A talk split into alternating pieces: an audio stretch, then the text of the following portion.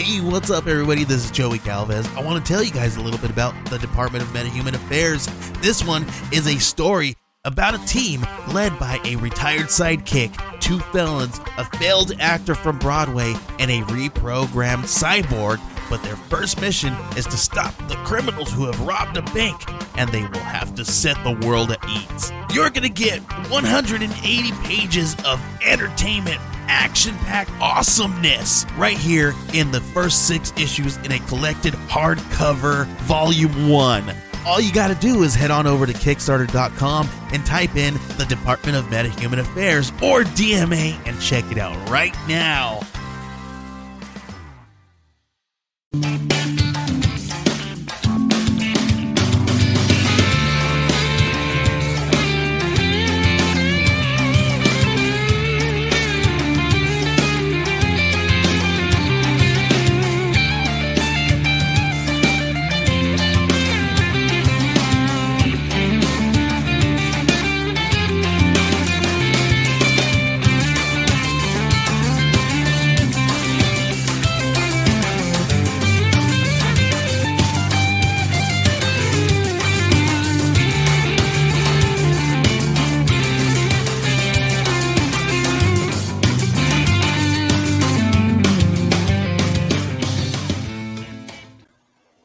Welcome to another episode of Creators Outlet, sponsored by our friends over at the Inked Marketing Team. Inked Marketing, if you've got a creative idea that you want to get put through on Kickstarter or Indiegogo, give Kevin Gillette a call over at Inked Marketing and see what they can do for you. And speaking of which, our special guest today, Monte Michael Moore. Uh, if you would please be so considerate as to go over to the Ringo Awards page and vote for Loco Hero, one of Monte's many books uh, for, that's been nominated for Ringo Awards for this year. And there he is. Howdy. How you doing? I I, uh, I was watching the I was watching the video earlier, and you were naming all these uh, old spaghetti western shows that I grew up watching and and still watch on a Saturday morning with a bowl of cereal and There you go. coffee. Uh, so I did not know that about you that you have a you have a big uh, western background. Mhm. I just knew you had a, an enormous artistic background. Yeah, it's, it's kind of unique in the comics industry to to come from you know western and agriculture, and my family's been in agriculture and ranching from cattle and bison to sheep for over I think close to four generations, couple hundred years. Um, my brother, to, my oldest brother today, still raises bison. He has about 200 head. Uh, we grew up in a pretty expansive cattle ranch in Idaho that the family doesn't currently have anymore. And then I have one other brother who also still uh, raises animals and has his own farm. So for me, doing Blood and Bullets is combining some of the things I grew up with, watching things like you said, from Wild Wild West to uh, you know Big Jake and Rio Lobo, and uh, just everything from the Virginian to Big Valley when I was a kid. And that's what we had access to and we like watching, like the Lone Ranger. But you know, you pair that with somebody like me with an overactive imagination, and suddenly, you know, there might be vampires involved. Well, you know, you have you have to explain why there's a bit, you know, occasionally a, you know, a couple of head of cattle out there with all the blood drained out of them in the middle of the pasture. So, Right. Well, you know, it could happen. You don't know. Our ranch was 32 miles from town at Wow. the end of a dirt road. And it sort of dead ended at our ranch. And you could go back up over the mountain and go back to a different town the other way. Um, but, you know, going to town was a big deal. It, it took an hour down, you know, a dirt road. And, uh, you know, sometimes out there at night, when you know no one's around, you know, that whole no one can hear you scream mhm. place like that is very creepy. I will tell you, because you're the only soul for miles. Yeah, and uh, obviously there's there's no street lights going from the ranch all the way into town. No, no, nothing like that. You, where our ranch was located, we were on the um, right on the edge of the Snake River. And it was about a mile wide there. So it was like a big lake. And you could see Oregon on the other side. And there was a road on the other side. So you could see cars going up and down the road on occasion. But if something happened, you were still way well out of reach. Yeah, you are you're, you're you're in the middle of nowhere. Yeah. And uh, 32 miles from from any town and uh, yep. you you have a river called the Snake next to you. Exactly. Yeah, that would that that that might give me nightmares now. I don't know. Yeah, I uh, about ten years ago, actually, we I wrote and produced a feature film uh, with Doug Jones, who's best known for you know Shape of Water and all his work with um, Guillermo del Toro, and now on Discovery, called End of the Road. And the movie is about a group of ghost hunters who go to this remote ranch at the end of the road who are trying to film a pilot episode for a new ghost hunter TV show.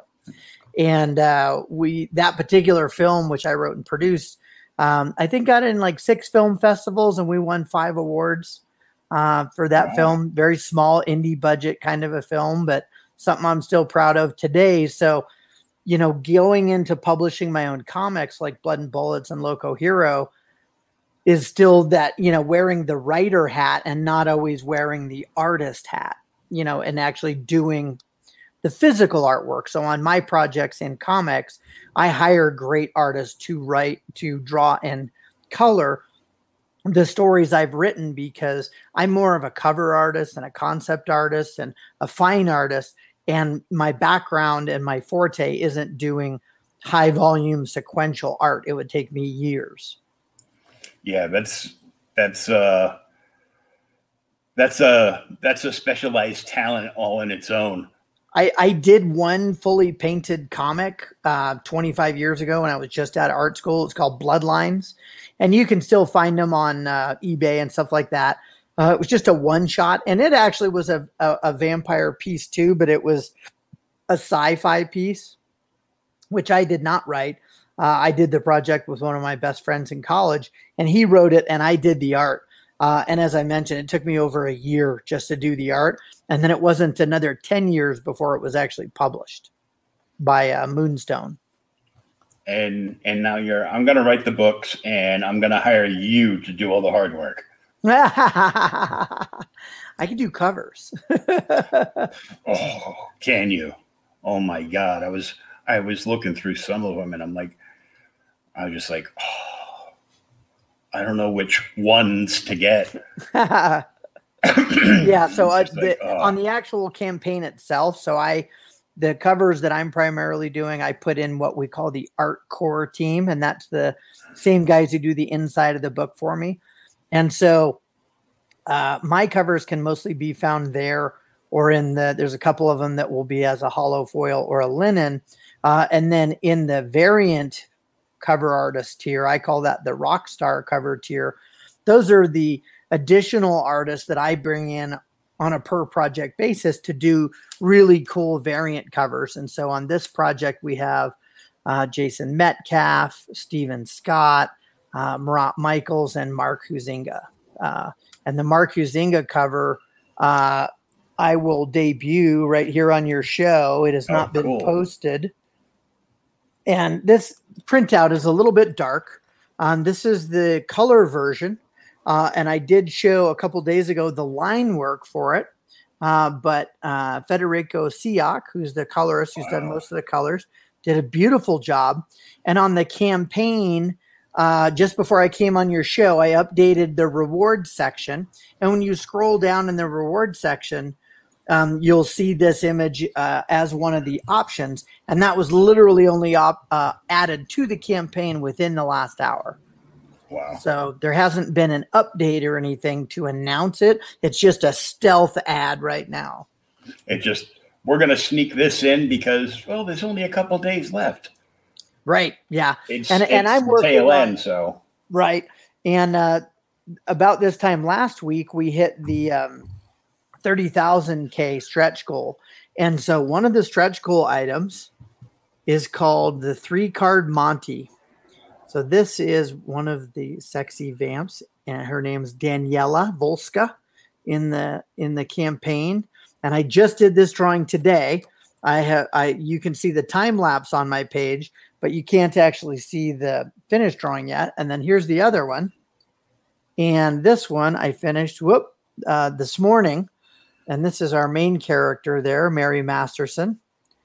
And so these drawings are now just debuting, and anybody who backs the the campaign will actually get this and one more image of the character Blackbird uh, as one of the stretch goal rewards. So that stretch goal reward we called three card Monty, and uh, it'll be three trading cards with brand new images that I've just drawn here at the end of the campaign.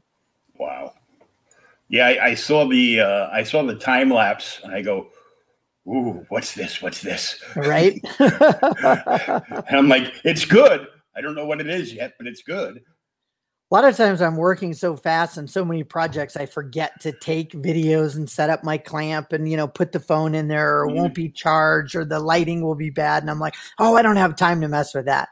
But on these drawings, I dinked around last night and I got it set up right. And I'm like, no, I really want to be able to show the process to fans because everybody likes to see, you know, how things are made and created.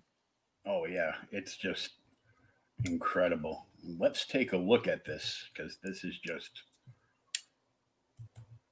going crazy. Let's refresh. Yeah. I'm going to refresh the page beforehand just in case. Yeah, we're uh yep, I had seen that. Yep, we're the same. Um, so yeah, just a few backers away from uh, the 500 backer mark, which is fantastic.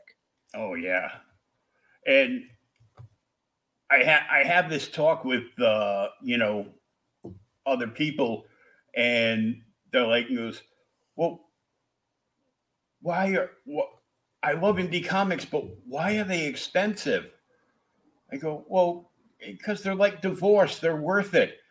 And it, not just that, but you have to think that every indie comic is a limited run.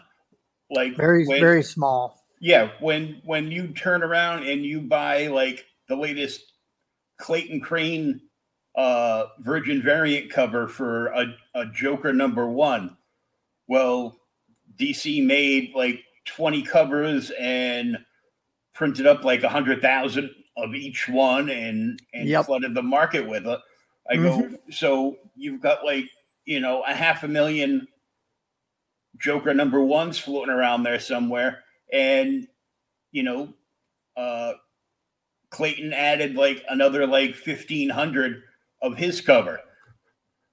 I go with with uh, indies, uh, even just the main cover you'll only get like uh, at at top maybe usually yeah like like a hundred or uh you know a hundred or so and then the all the variant covers are even like less and some of them are automatically limited to like you know 25 or mm-hmm. you know 50. a bunch of ours if you added up the different tiers that we have some of our covers there'll be only 85 of because we've said okay we're going to put 50 in here as a tier that somebody can support and then there'll be another like you know 20 as add-ons or something like that so mm-hmm. even though of the entire book we still will end up with um you know probably a thousand maybe two thousand copies of it total that you know somebody uh there might only be 10 backers who can say well i have you know all the variant covers that were offered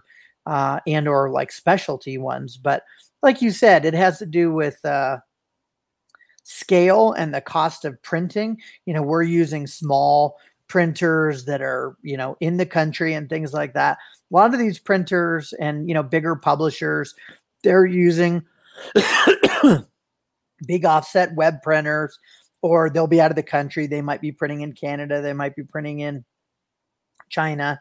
And yeah, they're paying for shipping to get it over here, but uh, we're probably paying a much higher cost per book uh, they're they're probably certainly not where we might be uh, in in the printing cost. So you you do have to pass that on to the to the collector market, and uh, it's really just what the collectors want.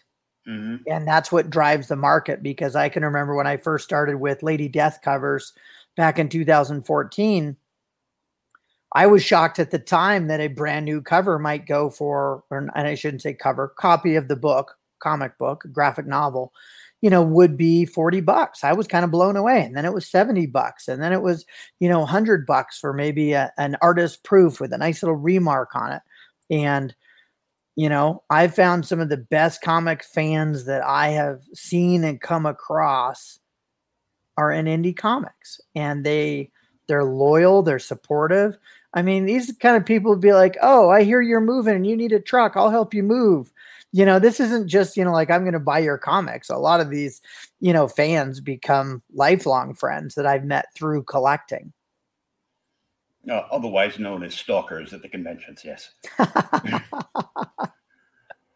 I've uh I've I've met like so many people because I've I've had the show just a little over a year and this is episode uh, 122. So I haven't had any loss for uh, you know having indie creators and and you know you know other people on. You know, I've had I've had yourself on. I've had uh, Rylend Grant on a couple of times. Uh, Graham Nolan, uh, Scott Hanna, and loads and loads of other people that are mm-hmm. known. You know, in the big community and and the smaller community and i still have people like lined up to do shows so i think it's great this is this is me hanging out at artist alley at any given convention uh just chatting up the creators because mm-hmm. everybody's like yep.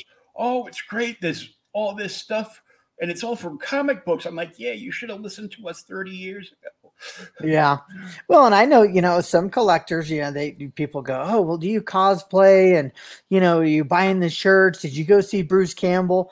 And, you know, the true collectors, honestly, they're like, I never leave Artist Alley. Like they spend all their time, you know, either chatting or waiting for their sketches, you know, getting on artist lists, you know, waiting for remarks, all that kind of thing. And that's where that's the interaction that they like, is they'd rather be with uh, the creators who make it, not all the tertiary and the secondary stuff that's made, and saying, "Oh, well, I need to buy, you know, myself a new Thor T-shirt." Well, you probably already got that anyway if you're not a newbie. yeah, and if if you have to have that Thor T-shirt so bad, uh, you can buy it at like Walmart for like 10% of the price you're going to pay for right. Yeah. Usually the tower of t-shirts guys uh, styling online. It's usually a kind of a pricey shirt yeah it, it's you know it's it's a little it's a i could i could buy an airbrushed shirt cheaper than i could buy a t-shirt at a convention for. So yeah if you could find somebody anymore to paint one for you yeah well i actually uh let me let me show you this really quick. It's going to come up in the corner where the NSC Roadshow logo is. Okay. Uh, but about 20 years ago, a good buddy of mine that's moved out to Arizona now, because uh, I'm a I'm a huge Joker's my favorite villain, uh-huh. and uh-huh. he airbrushed, he redid like a lot of Alex Ross's artwork from the the big DC hardcover on the back of my jacket. Oh, okay. Oh, very cool. Nice job.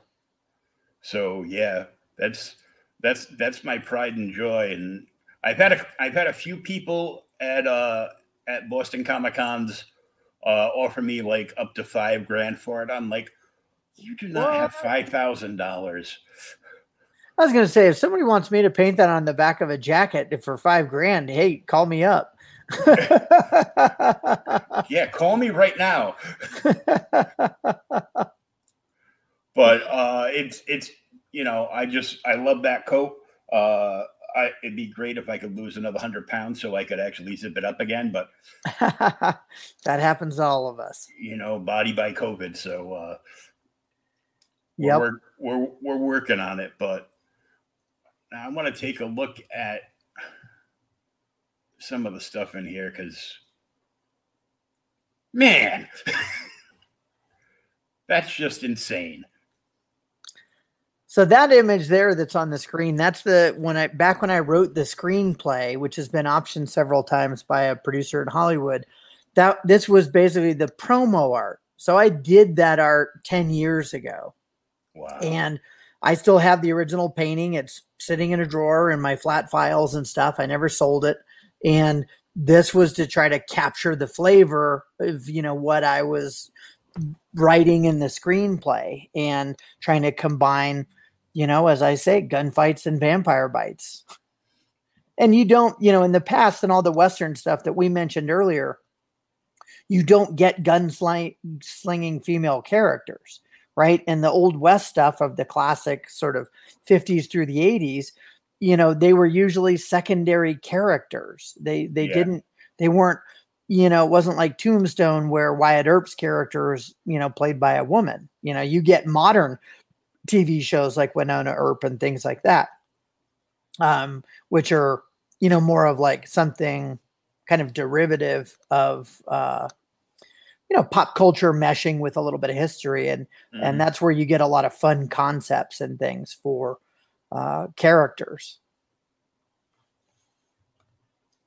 It's just amazing, though. Thank you. Yeah, that one of the my end sort of goals as I was developing the characters and doing drawings and all that sort of thing is, you know, to, to was to market the screenplay as a as a either TV series or a um uh, a one you know a movie a feature film, and so uh, a lot some of this art and things like that was developed quite a bit ago, and in the upper left, you'll see um, that comic book page that's up there that's more in browns. I had an, an earlier artist working on the project who actually didn't finish it. And I was going to do the coloring myself, and I was going to go with a more rustic brown look. It wasn't going to be traditional comic book coloring. And so um, uh, that was uh, earlier versions when this was first coming together. And that was all the way back in 2015 and 16.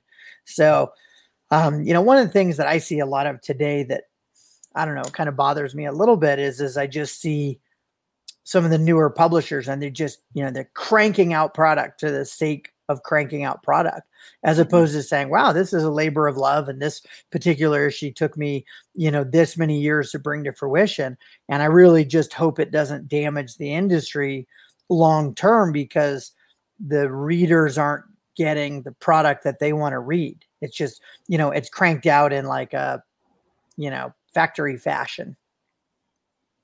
Yeah, like uh, you know, like 25 Batman comics or uh, you know, 37 X-Men or uh, Avengers titles when the movies are going good. Disney's like soak the market and see what we can get. Yeah. I guess one of the things that that uh, disappoints me sometimes when I open a comic and I find out that the, you know, maybe the artwork inside is more what I would consider amateur kind of level. And then that's disappointing. And this is coming from a cover guy. My job is to help sell people, you know, uh, help sell comics and books and games and all that sort of thing and mm-hmm. put amazing artwork on it. Uh, but you also want the content to be good. And so, I was I got into the comic business in 1993 with a self-published title that I was the colorist on and I airbrushed the entire book and it was right when the comic book industry just took a giant crap for lack of a better word and it just imploded. 93 to 94 you know the the industry just crashed. And from what I was told from a lot of other people is there was too many titles on the market and so they were all vying for comic book space. And this is pre-internet you know nobody was selling comics on the internet. Uh, but in addition to that you had an entire generation of collectors who basically said the story and the writing isn't good enough for me to make me want to buy this title. And this was before variant covers you know were really a big thing. Uh, and so I don't want to see the industry get hurt from a lot of content that people aren't happy with long term because it that's going to hurt small publishers, big publishers, medium publishers. If people just go, eh, I got sick of it, I stopped collecting comics, I stopped reading comics, and you know, over in Europe, the gra- the the format of a graphic novel is a, is a well respected way to tell stories. And you know it's more of like an illustrated art form. They're not the funny books of old that you know my parents would be like oh yeah the funny books. And i'm like well people today these are pretty serious art forms when you look at um you know successful stuff like from frank miller and uh, things like Kingdom Come, The Nail, Dave Mazzucchelli's uh, you know run on uh, Daredevil. You know, there, there's some powerful, powerful stories out there. I mean, Oh yeah. Watchmen, you know, the original Watchmen, that didn't pull any punches. That's like politics and sex and superheroes and you know all sorts of stuff. Yeah, there's there's been some, you know, amazing storytelling Mhm. and it seems to uh in in certain ways kind of like gone to the wayside. Kind of like Hollywood isn't coming up with new ideas to to entertain the masses.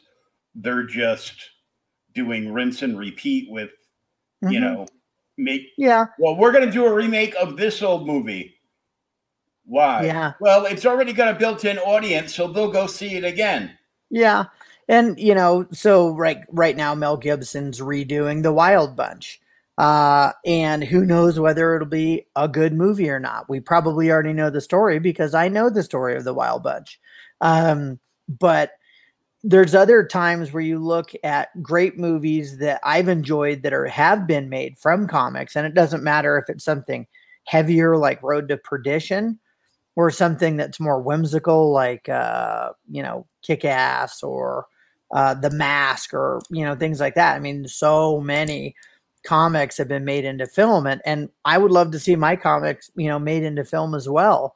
Uh, but uh, I also want to make sure that at the end of the day, when I put out a project, it's something that I'm proud of the art inside. So I have a pretty high standard for that. I'm not going to put junky art on the inside of one of my books. And I also hope that people enjoy the story. You know, it doesn't mean it's I'm trying to write crime and punishment, which is pretty boring, by the way. I don't recommend it. Um, you know, I'm just trying to entertain, but I also want to create high quality product. I'd like anything that comes from Maverick Arts, which is my company, to for people to say, "Hey, that that's good stuff. I enjoy that." Yeah, you want, you know, even if it's a different person on the cover, you want it to at least measure, you know, be a good balance to measure up. Right. Yep. Yeah. I would be disappointed if people, you know, then came back to me and said, "Oh, well, it's too bad the content inside, whether that's story or art, um, you know, that felt wasn't um, worth the money they paid for it." Right. Um, and it's one of the reasons why when people get a a, um, a physical book and they buy the comic, they may not open it and look at it, but they're going to get a digital copy. And so Mhm. if they want to read the comic, which I hope they do, because that's where all the work is. The work isn't Yeah. on the cover. The work is in the year and a half that it takes to make 50 pages of full color comic. Yeah, I I always argue with uh, I argue with like a lot of my friends that will they'll turn around and they'll buy they'll you know there'll be like a new big thing coming out and they'll buy it and they don't even have it brought to them. They, they buy it online and they they ship it to CGC like right away. I Mhm. go, Yep. don't you think maybe you should read that? He goes, oh, I'm buying the digital copy to read it. I go, so you're spending an extra five dollars to read the digital copy instead of immersing yourself in the art and all the hard work that the creators put into the book in the first place. Yeah, but I get it. That's that's also what drives the industry. If that wasn't the case, we Yeah. wouldn't offer, you know, really cool variant covers and, you know, send them to CGC. I just, you know, I hope that creators do both because I take great pride when somebody says, "Hey, I read Loco Hero." And I had some fans come back and say, "That's the best book I read this year. That's my new favorite character," or "This is my second favorite character of all time compared to X." you know, it doesn't matter whether it's Hulk or Lady Death. Mm-hmm. That's high praise.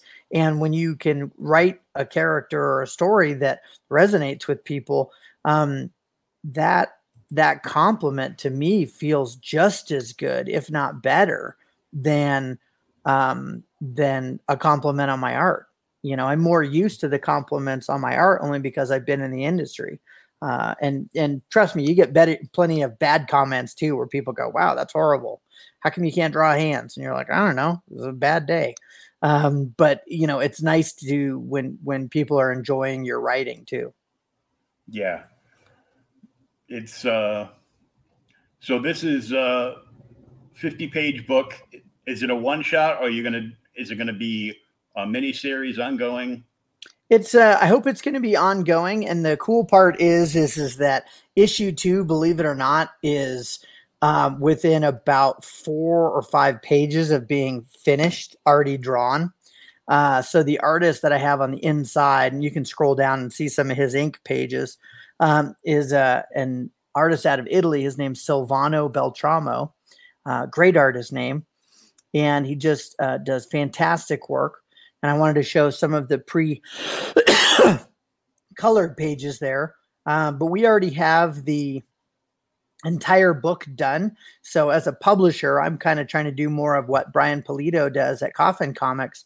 And that's, you know, hey, you're not asking for backers money to then go hire the artist to then hopefully make a nice book.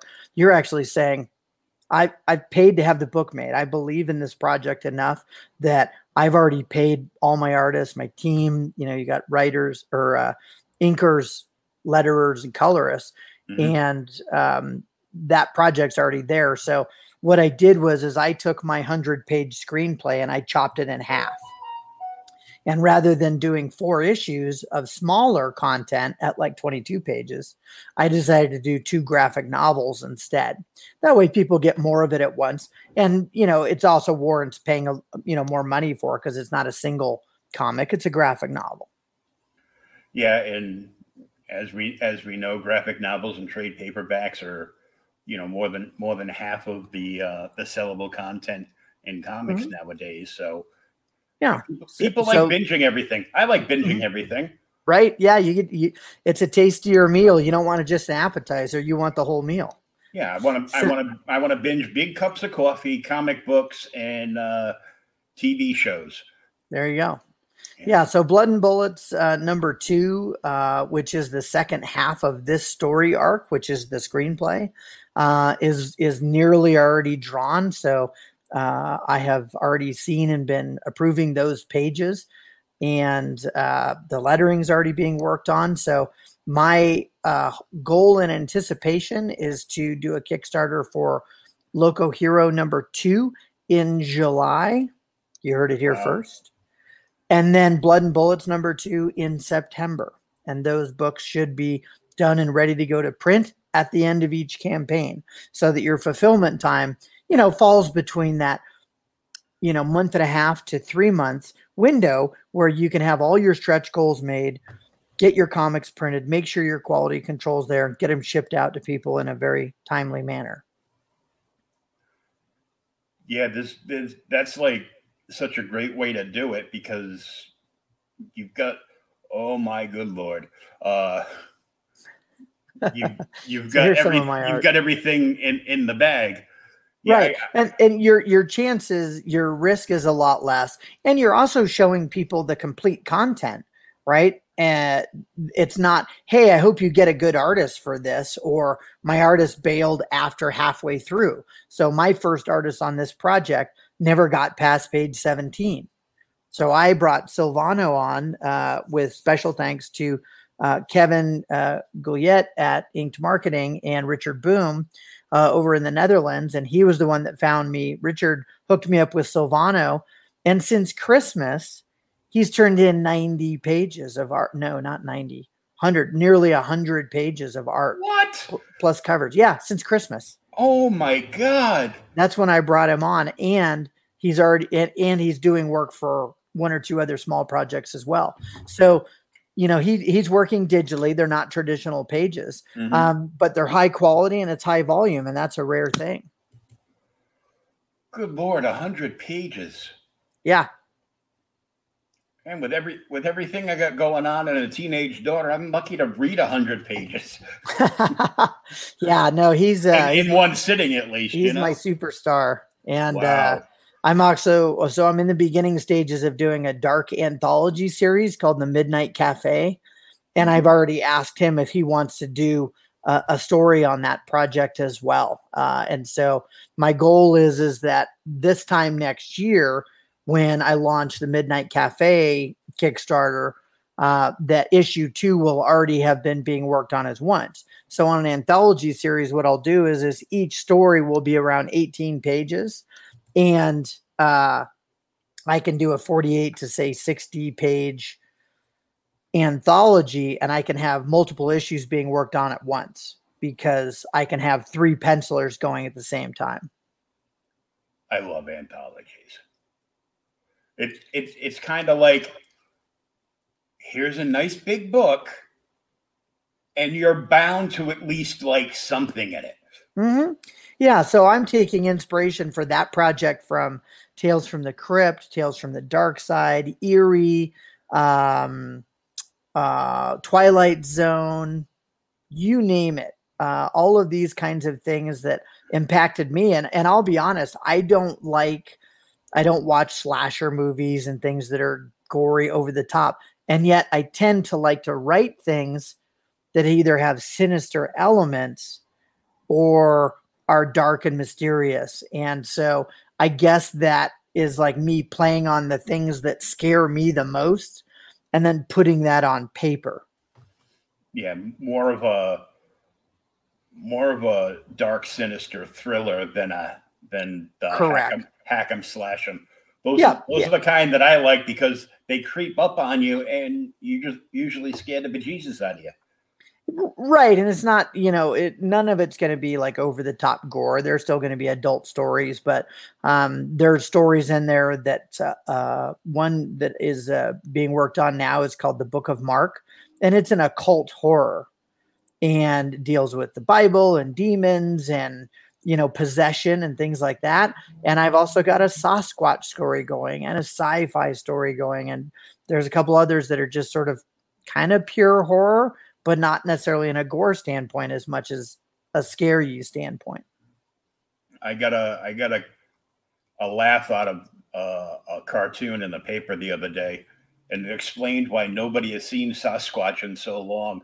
And it just it, it just it just showed it didn't say anything. It just showed two teenagers on a park bench with their Apple phones like this. Right. it's like Bigfoot just wandered around.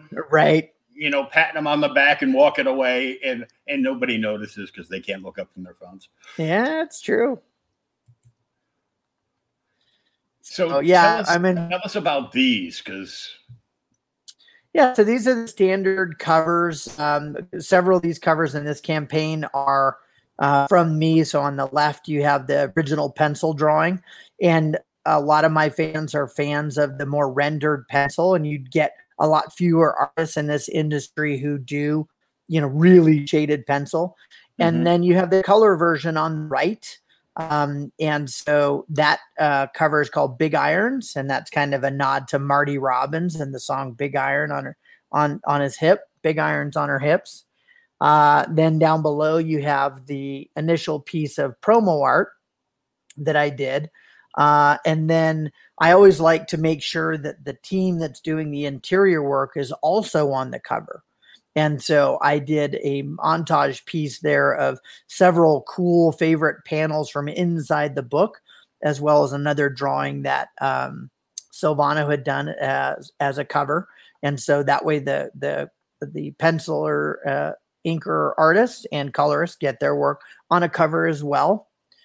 And then down below, you also have the se- one of the secondary kind of hero characters in the story.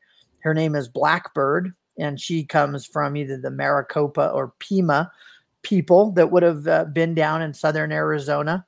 And she's uh, adept with knives, and she's called Blackbird. And so, uh, again, on the left, you see the option to, to get either the colored version that Federico Siak has covered uh, or the pure you know pencil piece. And that's also a reward in the campaign that if somebody wants to buy some of the original art there's there's some kind of bigger tier items that are kind of in the several thousand dollar range for those collectors who like to buy the original art. I love that blackbird cover. Oh thank you. And then cl- as a it's close- amazing in the in the and the way the way he colored it it's just like completely surreal.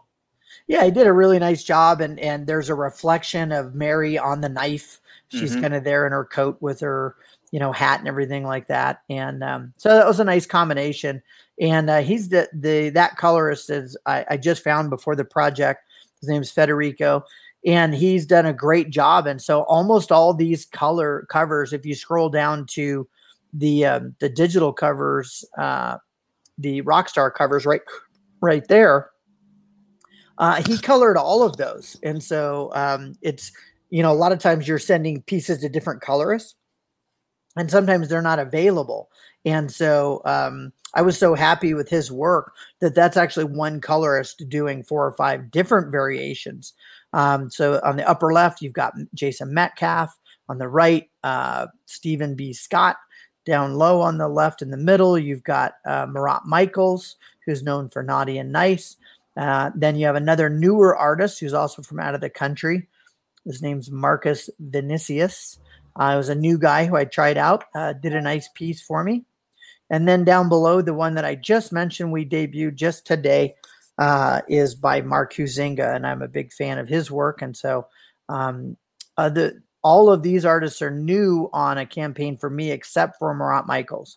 Uh, he did a cover also for Loco Hero, and I've done a number of covers uh, for him over the years on uh, projects like Naughty and Nice, Harley, uh, Hardly Thin, and um, uh, oh, Battle Fairies. So all three of those, yeah, all three of those titles are recent ones. Yeah, I've got I've got many uh, many pieces by Marat. I've got a couple of I've got a couple of signed prints by him, and uh, and uh, and Jason Metcalf. I got a I got a Jason Metcalf uh, piece that he did uh, for was uh, a Harry Potter piece that he did.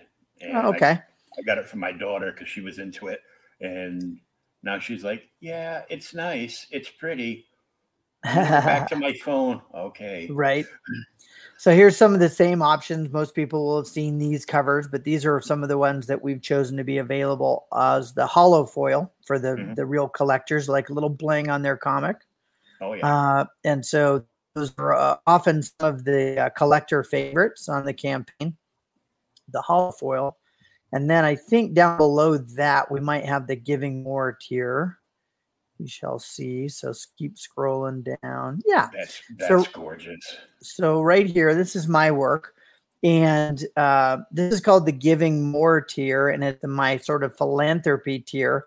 We did this on Loco Hero as well. We raised several thousand dollars for um, wounded veterans who were returning to um, the uh, civilian life.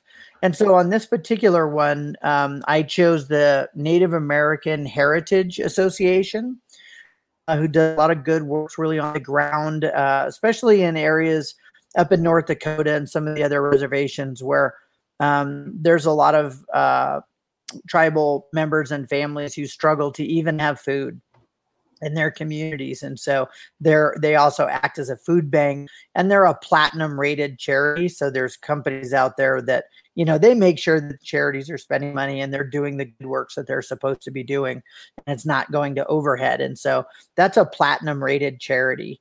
Uh, and so when people support that particular tier then the lion's share of the proceeds from that uh, they get this print as their reward and those proceeds go to the Native American Heritage Association. That is very, very nice. Thank you. So that's a. I, I took I four. I don't see a lot of Kickstarters uh, that you know incorporate some kind of charity work into the into their campaign. We when we did on our last campaign for Loco Hero, uh, we had um, Josh, who works with me here in the studio, we came up with that idea when I had done that piece. And I said, Hey, I wonder if there's a way to, you know, sort of give back when people support this. So it wasn't that I saw that idea on another Kickstarter. We just sort of brainstormed it here in the studio and went, Hey, let, mm-hmm. let's go ahead and do this. And um, now I, I, I kind of take it as a matter of pride that it's something that we do that you don't see in a lot of other campaigns uh, and even my last art book campaign that was for uh, art book called Montage, because it actually had some automotive work and it had wildlife and it had Western, uh, we uh, chose an organization called Hearts and Horses. And they're an equine therapy group that works with everybody from uh, adults and children with disabilities to emotional support and veterans, uh, and just a lot of uh, good works where they use the, the horses to help folks who need a little help. And so uh, we always try to have a have a tier that is uh, the giving more tier where we give back. Very good.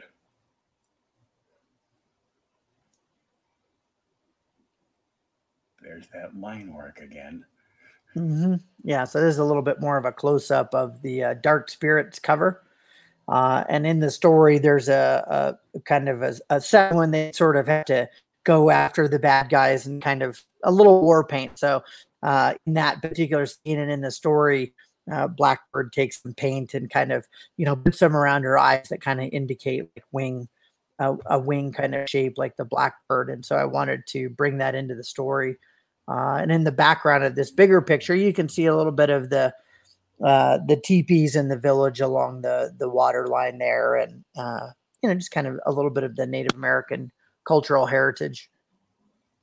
And in the story itself, there are several sort of scenes that involve the coming together and the clashing of her culture and the sort of impeding, you know, white man's culture of the West that was often seen. And so this isn't just a, you know, cheeky action TNA book or anything. There, there's some, you know, cultural things that happen where the town doesn't want Blackbird to be there, and she's married to um, Mary's brother, and even the uh, the tribe also does not want her to be with him.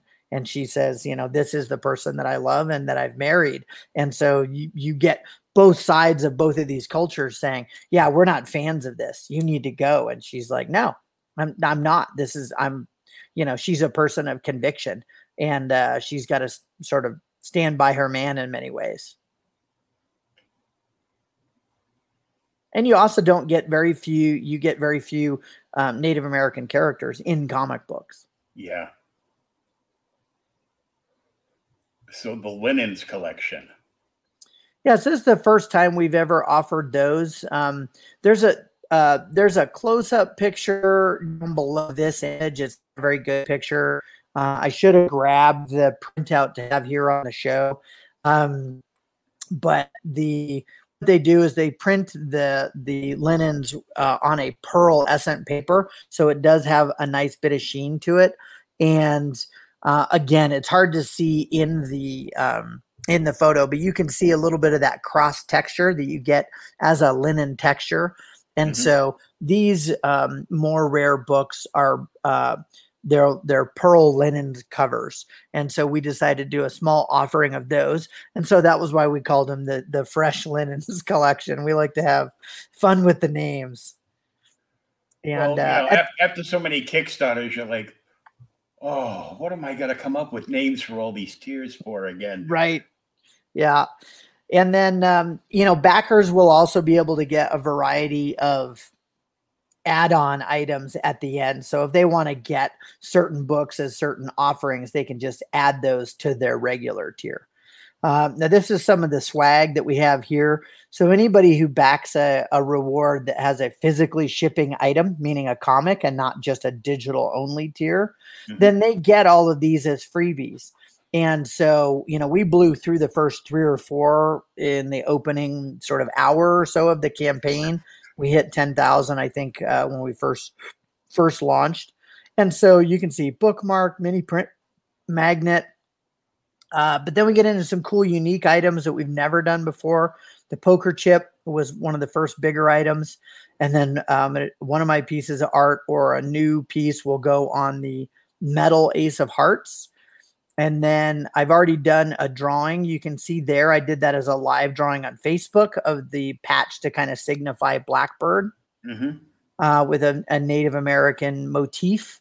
Uh, and then we have a fun sticker, the Dragoon Saloon, that says "Get a shot and a bite."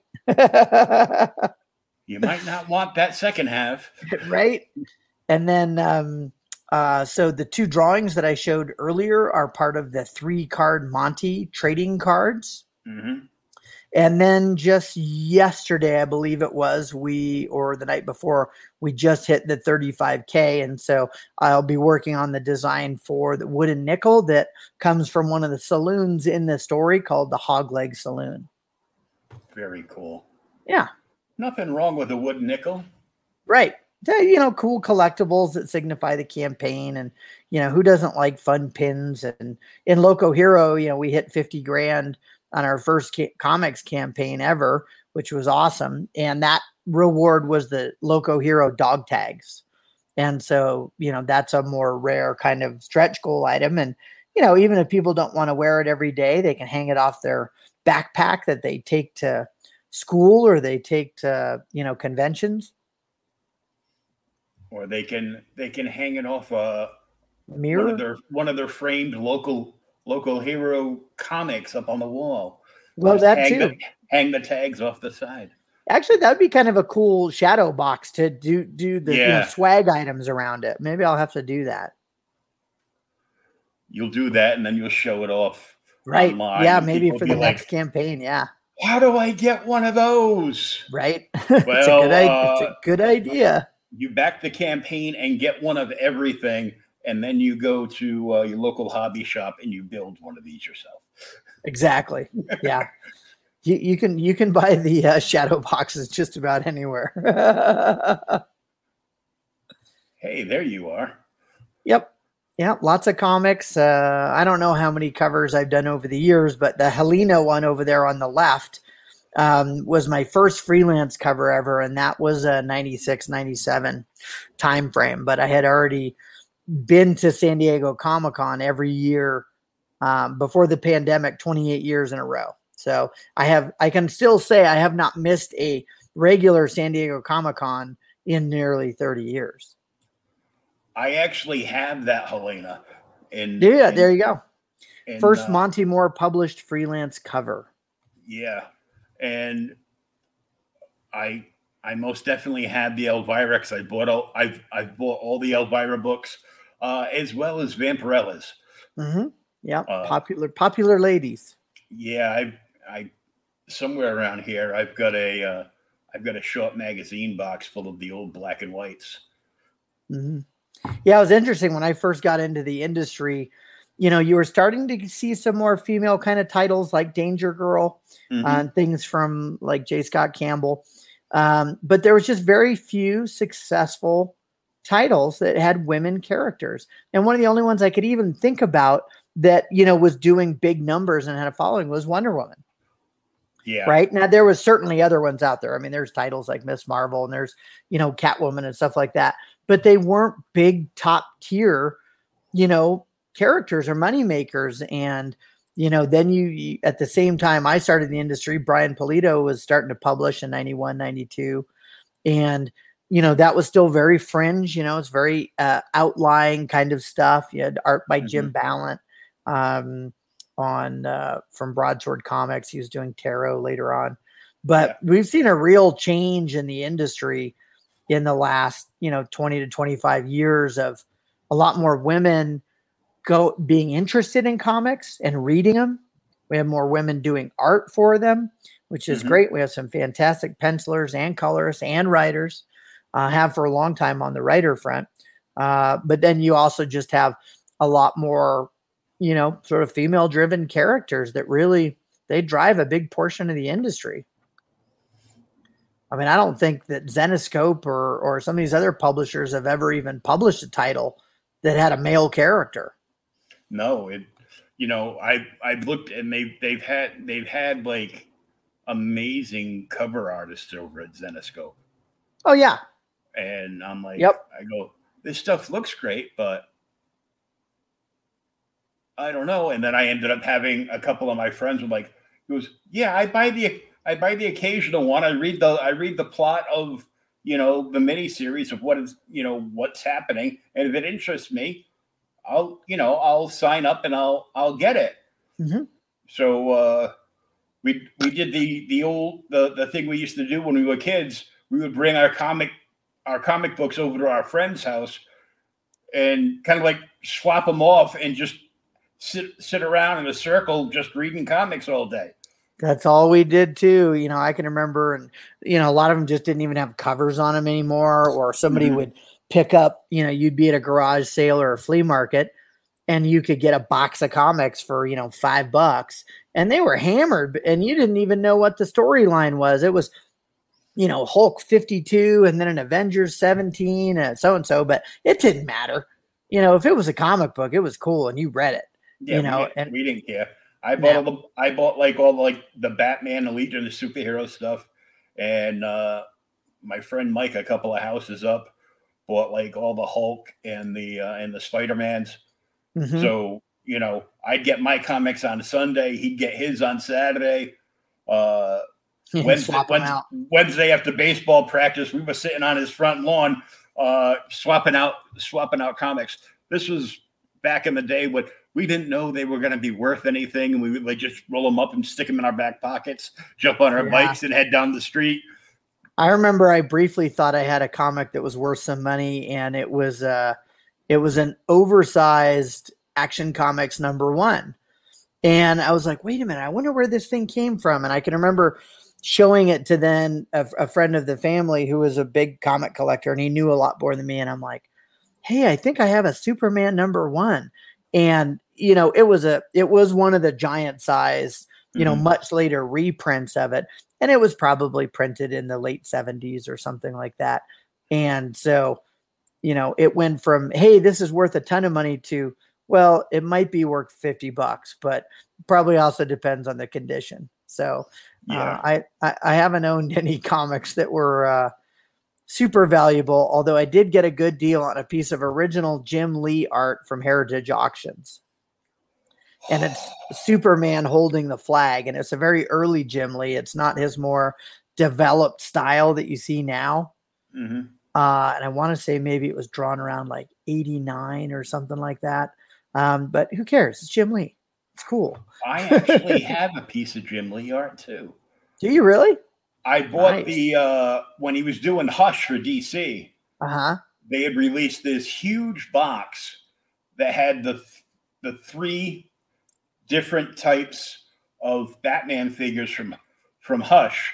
Right. Uh, and of course they they all had those the soles on the boots now because Jim made that mistake way back when. So now everybody has to draw soles on Batman's boots. Yeah, but I think it's cool. I like this. I, it, it makes it, it, it makes it look thick it it makes more sense. Yeah, yeah. It's like how do you climb up a wall with you know a loafer? Yeah, I like the more combat boot kind of look. Honestly, it just looked more tough. Yeah, so it's got uh there's there's a, a prototype figure, and mm-hmm. they're they're all loose and they're in like uh cut out foam slots and everything. And there's there's a little ankle monitor tag on each one telling you you know what they are. So there's the original prototype, uh, and then there's then there's one where they they use like more of the like the rubbery material. Okay. So you can see the cape and get a better feel for it. And then there was uh the finished product, but it was a it was a repaint. But in there, there's of course a COA that Jim signed, and then each one had, and he must have. I, I think he just drew like the same Batman profile with like a couple like little things on it. Mm-hmm. Uh, for like everyone just drew it like over and over again. So yeah, a little in, remark. Yeah, yep. so that that's in there uh, with uh, you know with the signature on it. So I Very actually cool. do own a piece of Jim Lee art, original art. So I'm like, gotta dig it because I couldn't afford to buy one now. No, neither could I. No.